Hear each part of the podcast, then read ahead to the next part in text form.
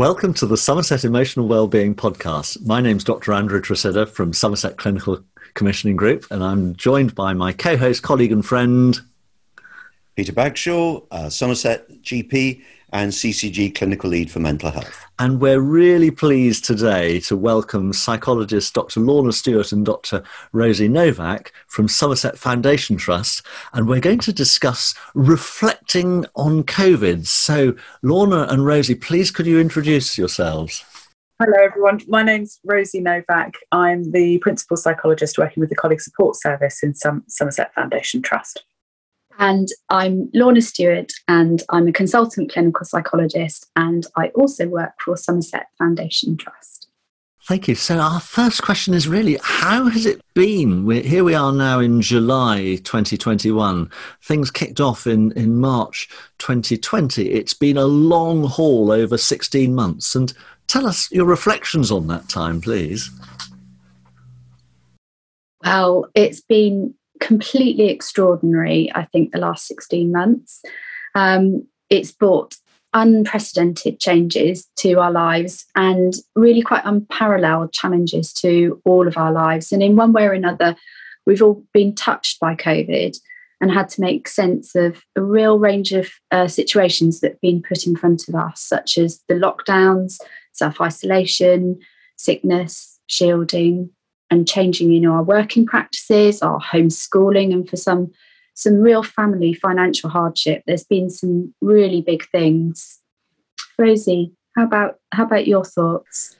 Yeah i think i've been struck by the the kind of the changes over time and and you know we, we heard a lot about you know in the, those early days about the kind of challenges of donning and doffing ppe and all the kind of protective physical stuff that we you know the, the people on the front line were using. But i guess i was thinking about how actually across that time with so many ups and downs and changes we've we've had to kind of go inside and find our own kind of strengths and internal resources and, and rather don and doff the psychological ppe to to protect ourselves emotionally as well through this really difficult time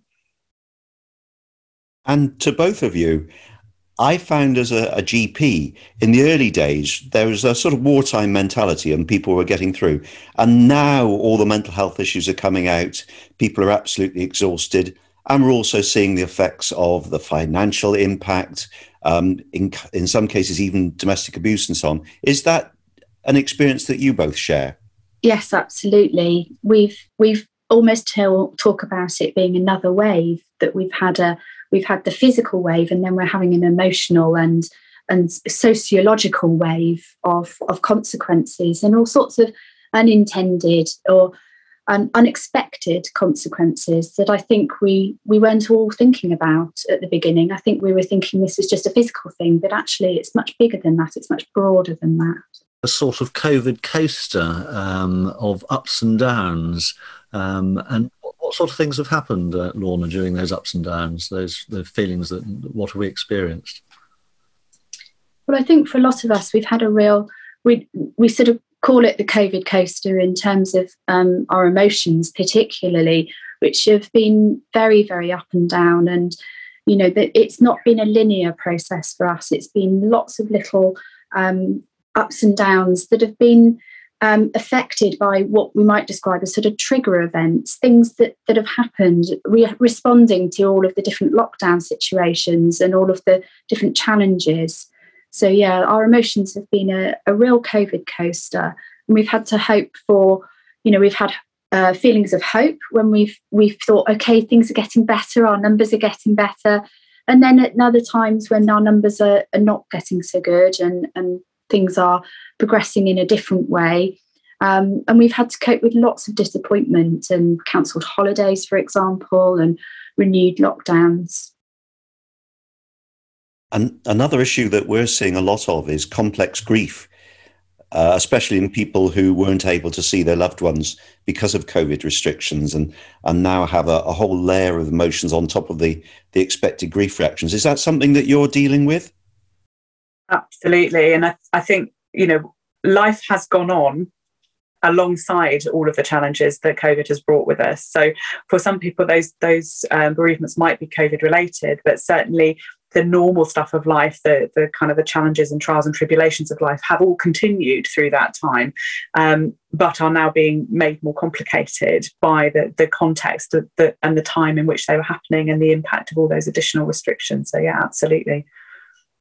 So we've almost been rudderless at times, and although we've had the joy of, of quality time with families sometimes and, and new and exciting ways of working, there's been all the all the negatives, and it's it's really been um, really been quite challenging and, and testing. I'd just like to bring Peter in at this point. Peter, how has it felt to actually have COVID?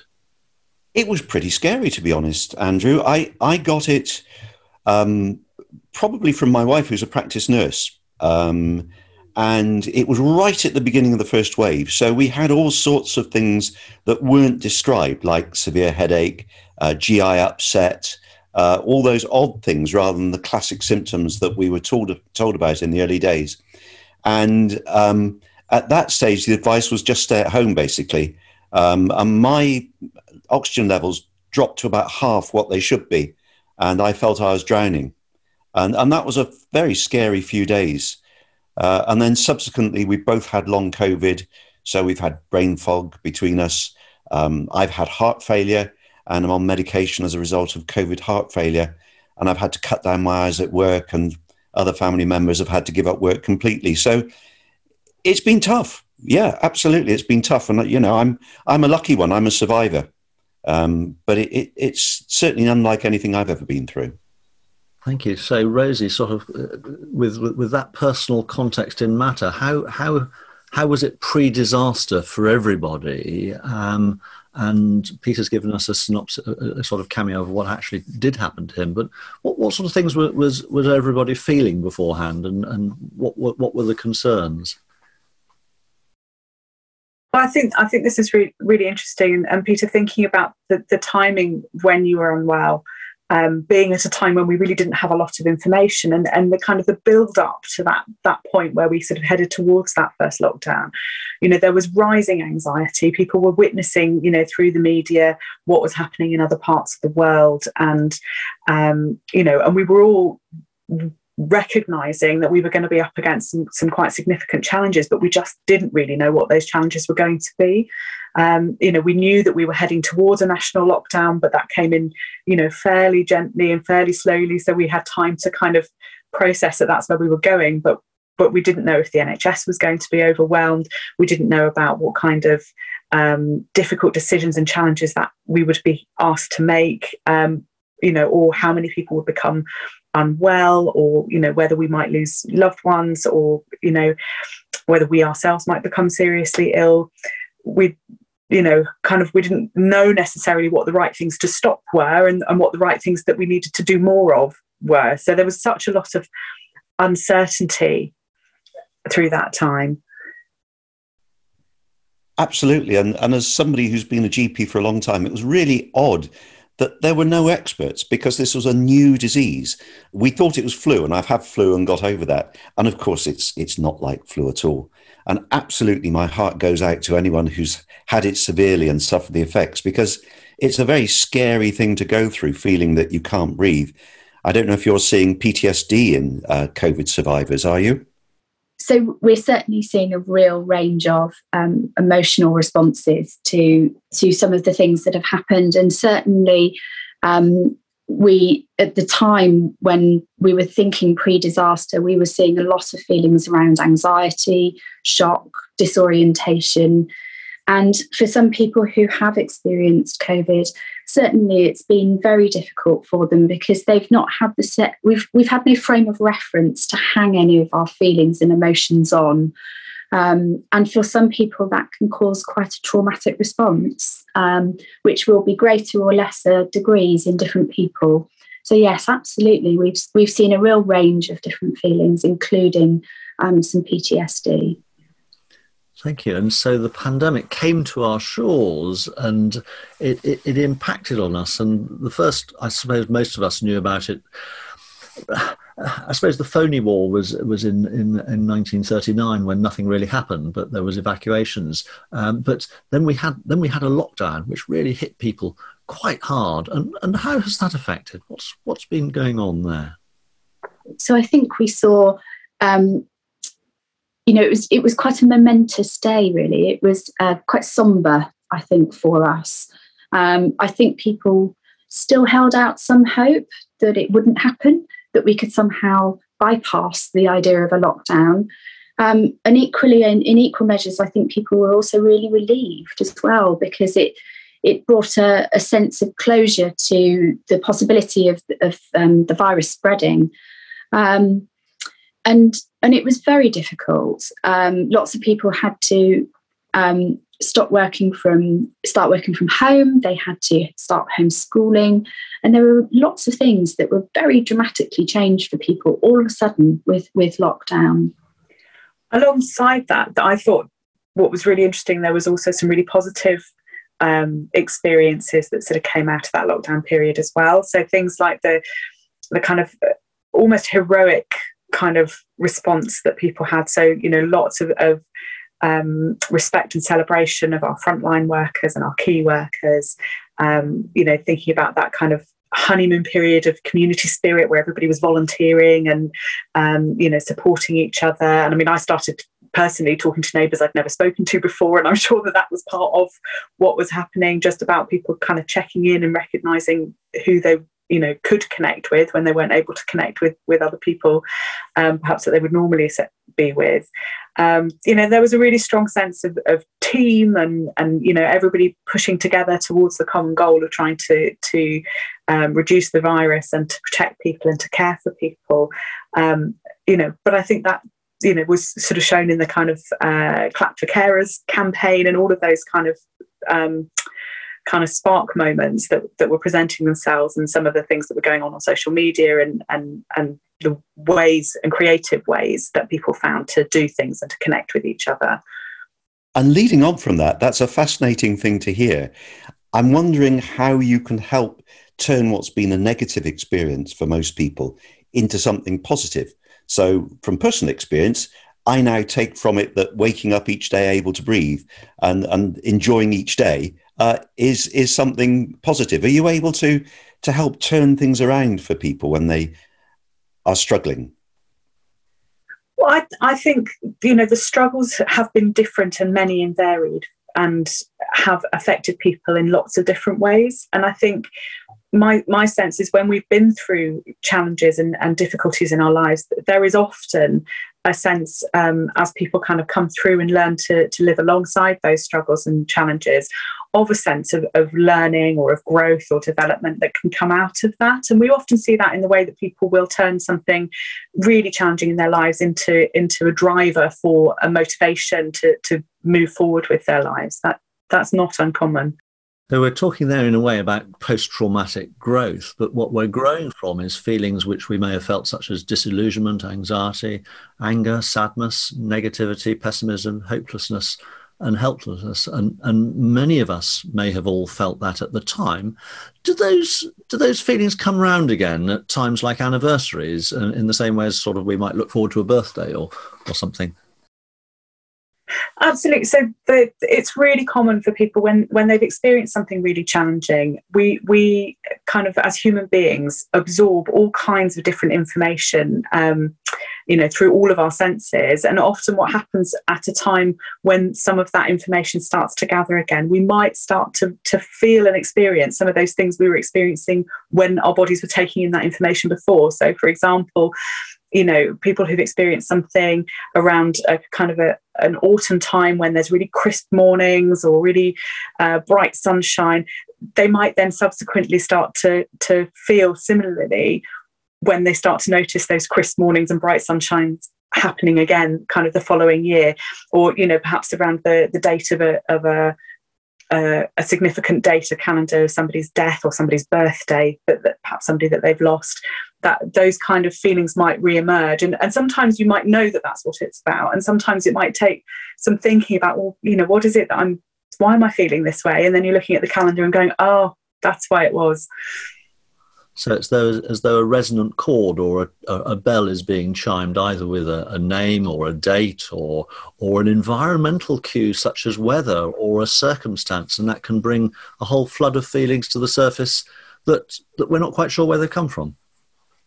absolutely and that can make it feel quite disorientating and a bit worrying for, for people if they don't kind of know what's what's triggering some of those those feelings but i think um you know those those collections of thoughts or memories it's really understandable that if you're then being connected back to a point that was very distressing for you that some of those feelings might um, might reawaken or, or kind of come back to the surface Thank you. That's really helpful. Could I ask Lorna now? Um, is there any sort of literature or any research that helps us to understand how we cope in disaster situations? Yes, absolutely. We've there's been quite a lot of research that's happened um, that's looked at all sorts of different disasters. So it's looked at um, war, it's looked at um, earthquakes, natural disasters, and also um, looking. We we've certainly learned um, early on in the first wave how some people were responding to the pandemic um, over in China and Italy, who were a little bit ahead of us in time. Um, and what we know is that um, approximately 75% of us will cope really well with the changes and stresses that the pandemic will have brought for us. Um, and and feelings of being very upset and worried is is completely normal. Um, and as time goes on, those feelings um, staying is is very normal. And and for those people, they don't generally need emotional support around 15 to 20% of us will struggle a little bit more. Um, and they might have uh, feelings of mild to moderate anxiety. And some sort of persistent sleeplessness is very common for, for that group of people who are struggling a little bit more. And those people might need to reach out for some support, some additional support, um, particularly from, from our uh, mental health services. And around three to four percent will struggle really quite significantly. Um, and they will have more significant difficulties around anxiety and depression. And for those people, they may be more vulnerable to, to experiencing post traumatic stress disorder. Um, and, and for that group of people, um, I think it's very important that they are able to reach out for some help and support. And what sort of help and support is available? So we have a range of, of health and help and support. Um, so um, for the general population, um, your first line really is to make contact with your GP, or you can make a self referral to our talking therapy services, and they are the the first point of contact um, that you can be making. There's also a whole range of um, other services that that exist locally that people can tap into. Um, and of course, if people are feeling in urgent need of support, there are 24 7 services like the Samaritans that people can reach out to. Um, and you are never alone. And Andrew, we've gone 20 minutes without men giving a plug for Mindline. Would you like to uh, give our listeners the number that's also a 24 7 service that's available to anyone who's struggling? So in Somerset, the 24 hour Mindline is available as, as part of Open Mental Health as, a, as an access point. It's 01823 276 892. Uh, engraved on my memory, Peter. Thank you. and we'll mention the colleague support line at the end briefly and there's a different number for that um, for the health services. But uh, but coming back to the sort of feelings that we might might um, experience we've mentioned some of them and it sounds a bit complicated really. Shouldn't it be much simpler? I think human beings are inherently complicated, and, you know, and I think there isn't a right or a wrong way to be experiencing things. That you know, we have experienced lots of challenges, but there have been some really real kind of um, golden nugget moments as well that have have people have experienced, and and that the way that we experience and and make sense of what happens in our life is really informed also by our own kind of personal um, specific histories and the things we've experienced in in our you know kind of throughout our whole lives and and you know the lives of our, our family and, and those close to us so um, the fact that there's a kind of a full range of really complicated emotional responses to everything that's going on i think is is really appropriate and, and understandable I think it's really interesting that you mention that. And something I don't know if you're seeing, but I certainly am, is people who are actually quite comfortable during lockdown and are actually more anxious uh, about getting out in the world again and feel guilty because of that because they feel they should feel better. Is that is that something that you experience? And should people be worried if they feel that?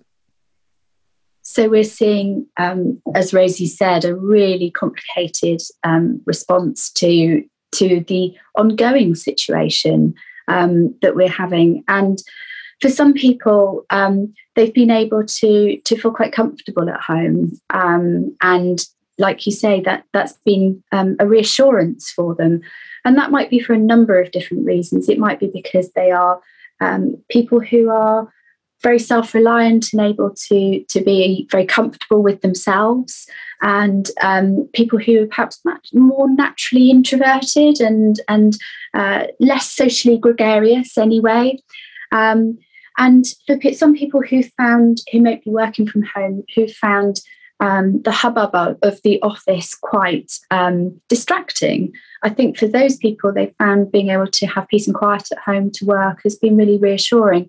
And of course, there's complicated feelings about um, being able to re-engage with the world that um, we're going to be living with COVID, living alongside COVID as an infection, uh, as a as a virus, and that that can bring its sense of a real uncertainty ongoing. And I think for those people, that is a bit of a struggle Of course in summer in Somerset we're so lucky to have nature to actually help support us as well but it, it has been mm. difficult times so any particular feelings that we may have been coming across is is there research telling us what what sort of feelings people have been been having. We know that there will have been stress and distress and and um, Peter mentioned asked about what uh, what uh, what's happening as we come out of lockdown. But what sort of things does the research research show us?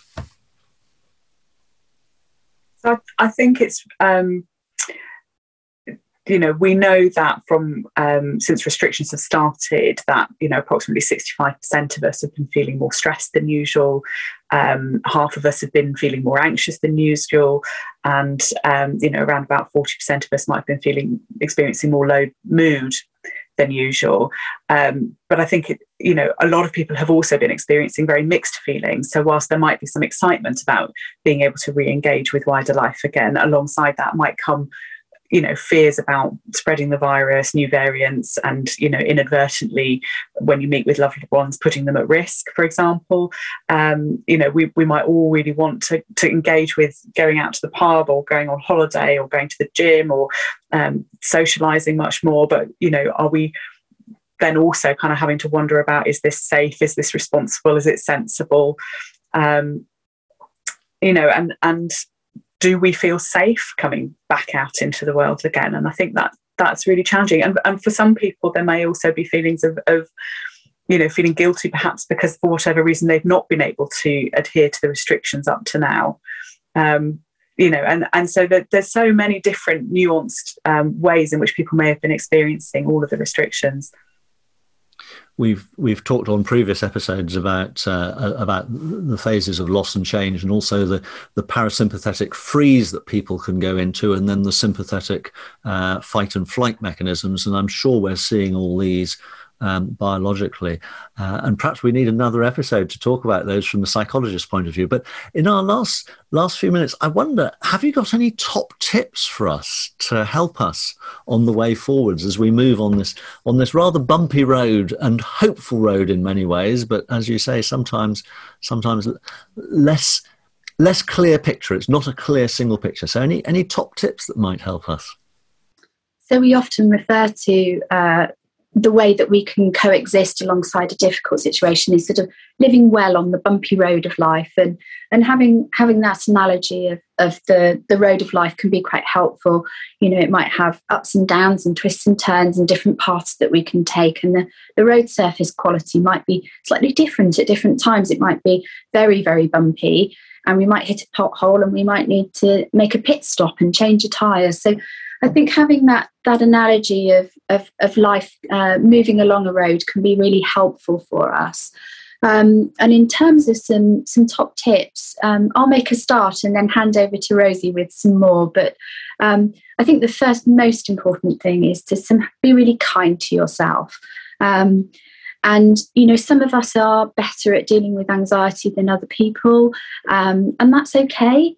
Um, don't beat yourself up if your tolerance for unpredictability is lower than a friend's, for example.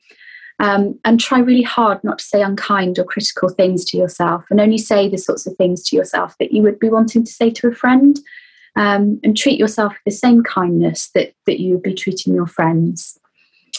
I think the another thing might be to really reflect on past successes.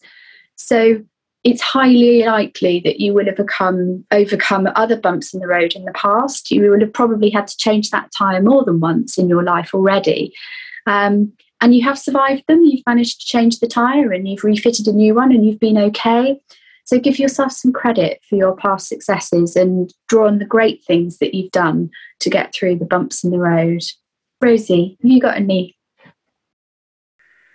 So I think um, it's also about managing what what you use your kind of uh, emotional resources for as well. So it's things like you know what where do you put your attention try and limit the the amount of news watching that you do and don't follow every kind of twist and turn of, of you know what's happening because we are bombarded by messages from the media about everything these days. There's no escape. So i think really being mindful about how much time you spend absorbing those kind of messages can be really helpful. And you know and thinking about what things in your life can you control. One of the reasons home feels like often feels like a safe space for people is because it's the place where we have the most control over our environment. So thinking about what you can control within your life and spending time thinking about that rather than focusing on the things that you don't have any control over can be really really helpful in terms of, of um, kind of managing the impact.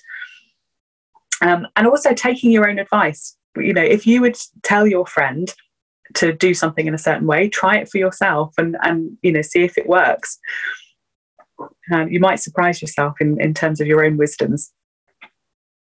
I think those are some really useful tips. And a, lot of us will recognize that we spend an awful lot of uh, of effort use, useless effort on worrying about things that we can't control so your advice to uh, focus on things we can control is is particularly important and if there's one thing that I think we should take away from the pandemic, it was your first point about kindness. We all need to be kinder to each other and to ourselves, don't we? Absolutely. Absolutely. Thank you. Laura, any more in the list of tips that you'd like to add to what Peter just said, which is control what you can? Um, Self care is so important, isn't it? Absolutely. And you know the, the kindness to others and to ourselves um, includes being able to um, engage in some self-care so um, you know, try try not to let the potholes in the road of life cause you to have too many punctures. And you know, we all have to do a bit of a tire check once in a while. Make sure we've got enough tread on the tread on the tires um, to keep going on that bumpy road. So self care can be really, really important. Thank you. Any last points that um, we should we should be thinking about in our last few few moments that you th- would like to draw attention to? It's just been.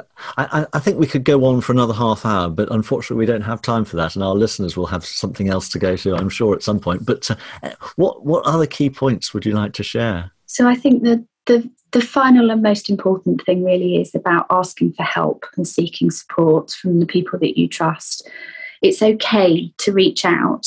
Um, and you know, if you're having difficulty managing that bumpy road of life, it's okay to take care of yourself.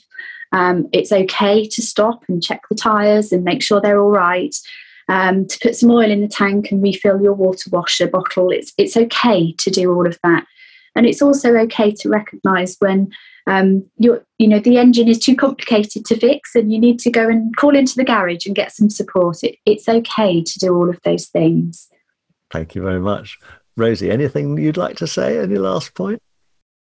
I had it was just adding on to that point Lorna that um, that you were making that also it, it's impossible for us to pull over and help someone else who's broken down if our car isn't working properly or if, if our road is kind of got too many cracks in it. So there's something really important for us about if we want to be able to help the other people that are important in our lives, it's also really important to be looking after ourselves too. And so we need to know what nourishes us and the five ways to well-being: connect, give, learn, take time out in nature, exercise, nourish your food, nourish ourselves with food, sleep. Those are just so so important. All of those. That's just great um, I think we need to ask you to come again at some point because you've got, got such a fount of wisdom and knowledge. So thank you very much indeed from both of us today. And on behalf of all our listeners, um, go well and thank you and keep up all the great work. And thank you both for some really powerful messages and something that I hope we can take with us uh, as we carry on on our bumpy road of life. Thank you. Thank you. You've been listening to the Somerset Emotional Wellbeing Podcast, hosted by Dr. Andrew Tresidder and Dr. Peter Bagshaw. The show was created by David Seeley and was produced by Rob Hunt's Music on behalf of the Somerset Clinical Commissioning Group.